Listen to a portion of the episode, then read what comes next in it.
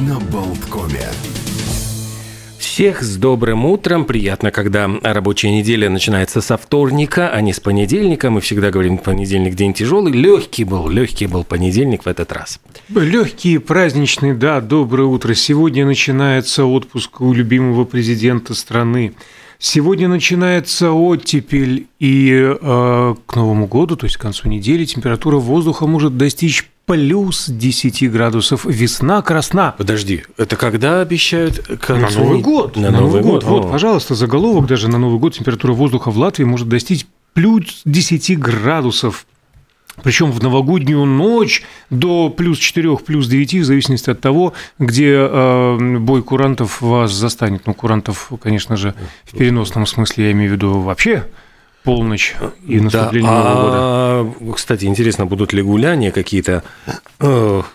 Уверен, причем в легкой весенней одежде. Ну да, вот я и говорю, что зато я вспоминаю прошлые годы, когда часто вот нужно было одеваться так потеплее, чтобы согревались, в общем, всякими крепко содержащими препаратами, поскольку, ну, холодрыга была, а сейчас плюс 10, так гуляй не хочу, замечательно. Вот именно, вообще класс. Хорошая зима. Сразу чувствуется, что мы живем в Европе. В эпоху потепления глобального. Ну, и это не очень хорошо. Сегодня, друзья мои, 27 декабря, и по народным приметам нельзя выходить из дома неумытым. Хоть как, хоть чего, но обязательно постарайтесь ополоснуться. И еще сегодня не рекомендуется оседлать лошадь. Ну, если дайте вас... отдохнуть, кобыле. Насыпьте ей овса. Запрещено ходить в грязной и темной одежде. И нельзя сегодня ссориться, конфликтовать и сквернословить. Коллега, тебе не кажется, что эти правила, они, в принципе, рекомендуются, ну, помимо лошади, вообще на каждый день? Не, ну... Давайте жить дружно и мирно, давайте умываться, носить светлое, 2 миллиона человек, и все в белых штанах. Вот и в грязной одежде не ходить, да. Вонючий. Да. А сегодня, конечно же, куча отмечаемых дней и праздников, например, День соблазнения. Хотя вот говорят, что соблазнение нельзя понимать буквально. Это скорее день обаяния, день такого харизмы. Вот если у вас есть харизма, можете выставить ее на показ сегодня. Ну, вот такой праздник. Бывают такие харизмы, что и не спрячешь. А я вот как раз-таки хотел бы пробежаться... Стыдно показывать какую-нибудь харизму. Да. Стыдно, у кого ее нет. И показать нечего. А я хотел бы пробежаться по списку все-таки 10 величайших бабников в истории. То есть мы переключаем соблазнение в режим, собственно, полноценный. Ну, как всегда, Казановы, все эти Казаностры. Да, не сказал бы. На первом месте, ну, вот я не знаю, в какую сторону мы будем считать, да... Как на память пришло, так и записали. Значит, первое место. Фидель Кастро. У коммунистического лидера, диктатора, по слухам, было 35 тысяч женщин. Это кто же считал-то? Американская разведка? Да, которая 8 раз пыталась через соблазнение его лишить жизни. А по словам одного из должностных лиц его администрации, он имел в прямом смысле, по крайней мере, 2 женщин в день в течение 4 десятилетий. 1 на обед, 1 на ужин, а иногда еще 1 заказывал на завтрак. В точности могут быть, конечно, приведенных этих данных сомнения, но в том, что партнерши Кастро исчисляются тысячами, в принципе, сомнений все-таки нет. И когда Анна Луиза Бардах, замечательная фамилия, кстати, очень подходит к интервью на эту тему, в 1993 году спросила у него для своей статьи, сколько у него детей, он ответил: почти племя. Уилл Чемберлин, суперзвезда NBA, утверждает, что у него было 20 тысяч женщин в своей книге 1991 года под таким красноречивым названием «Вид сверху». Он заявил, что вот именно такое количество у него было в течение жизни, и почти каждую из них перечислил. Помнит, 20 тысяч. Да нет, конечно, придуриваюсь. Более того, подростком он был застенчивым, неуверенным в себе, но зато, как только стал звездой баскетбола, сразу почувствовал в себе вот это вот пикаперство. Значит, что еще? Screaming J. Hawkins. Вот, наконец-то мы дошли. Я все думал, когда появятся деятели музыки. То есть, собственно говоря, я думал, что тут первые места должны занять рокеры и... Ну, не знаю, звезды Голливуда. А вот нет, у политиков, я думаю, с этим делом гораздо проще, чем у рокеров. Рокеры постоянно отвлекаются на алкоголь, наркотики. Ну, подожди, с другой стороны, за ними вот бегает вся эта толпа групп из... которых только там щелкни, свистни. Надо отдохнуть, сегодня концерт, завтра концерт, потом елки, ну какие группы? Ну подожди, а этому Кастро что, не нужно отдохнуть? Тоже какие-то вот выступления, речи, революции, там казни, не знаю, что еще. Так он в 50-х сделал все, что надо было, а потом вот завтрак, обед и ужин, все по расписанию, как в санатории, в общем-то.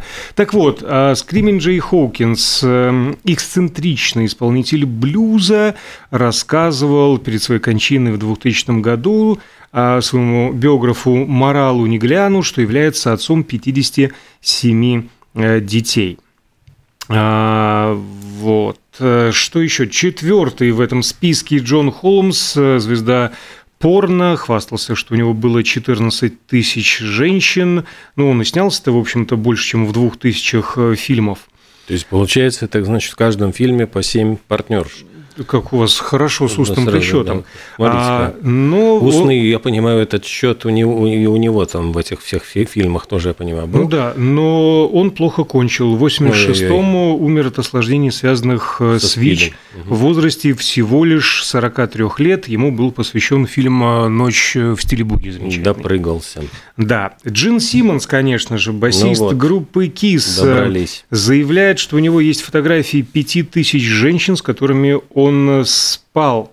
А это все за 37 гастролей с группой. Никто не знает, правда это или неправда, но исключительно рок-н-ролльный образ жизни он мог, пока еще был молод и полон сил. Более того, у него был и свободный брак, и он и его гражданская партнерша Шеннон Туид связали себя узами официального брака только спустя 28 лет совместной жизни. В 2011 году их сын Ник, которому на тот момент исполнилось 25, был шафером на их свадьбе, а дочь Софи в возрасте 22 лет была подружкой невесты. Уоррен Бити, звезда Голливуда, подсчитал, точнее его биограф Питер Бискинд, что у Уоррена Бити было 13 тысяч женщин, среди которых Натали Вуд, Бриджит Бардо, Джейн Фонда, Джон Коллинс, Карли Саймон. Шер, не забудь. Не забудем, не простим ему Шер. А женился он только в 1992-м на актрисе Аннет Беннинг.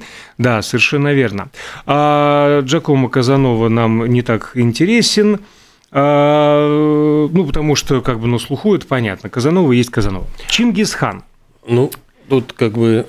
Здесь такие... числительные, здесь поражают числительные. Каждый 200-й человек в мире является его прямым потомком. То есть, примерно, ну, там миллионы человек. А в 2003 году было исследование, генетики опубликовали результаты, которые наглядно показали, что почти 8% мужчин, проживающих в районе бывшей Монгольской империи, имеют идентичные хромосомы с ним, то есть от Каспийского моря до Тихого океана.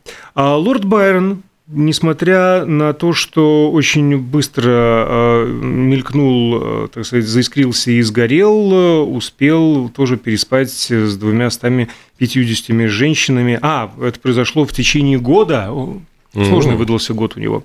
Так наоборот, может, аристократки, приятный. Актрисы, служанки служанок, проститутки и так далее. Это, не говоря уже об официальном браке и кровосмесительной связи со сводной сестрой. Ну и the last but not the least, так сказать, Джек Николсон, самопровозглашенный бабник, значит, утверждает, что у него было 2000 партнерш.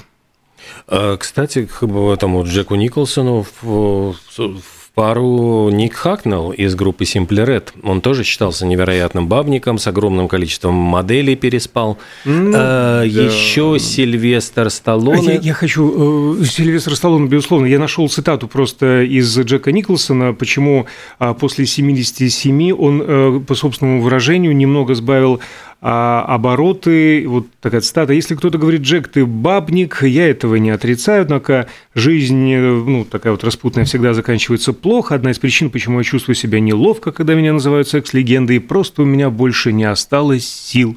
Я больше не могу совмещать работу и шалить. Но ты знаешь, сейчас серьезно работу дядечка. Он уже давно не... я с удивлением так смотрю, ты говоришь, не могу совмещать. Он уже работает и не занимается, не снимается много-много лет, а шалить, тем не менее, перестал. Сильвестр Сталлоне, вот просто после развода с этой...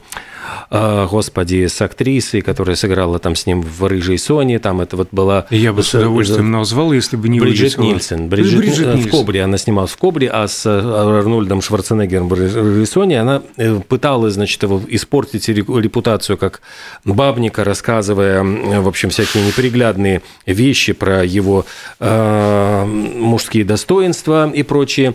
И после этого он пытался всячески реабилитироваться и запускал байку о том, что приезжает он с девушкой вечерочком, проводит ночь, она хочет, начало ночи, она хочет с ним остаться на всю ночь, но тут помощник специально делает звонок, якобы Сильвестра Сталлоне вызывают на студию, не знаю, что там ночью нужно делать на студии, и девицу выпроваживают, заводят следующую, и якобы он там 3 девиц так меняет, после чего бежит, отправляется на утреннюю пробежку. Что, дескать, сил еще хватает ему пробежать несколько километров. Ты знаешь, как в старой шутке. И вы рассказываете. Давайте переключимся с разврата на такой мимими-романтик. Сегодня день вырезания снежинок из бумаги. И давайте переключимся на...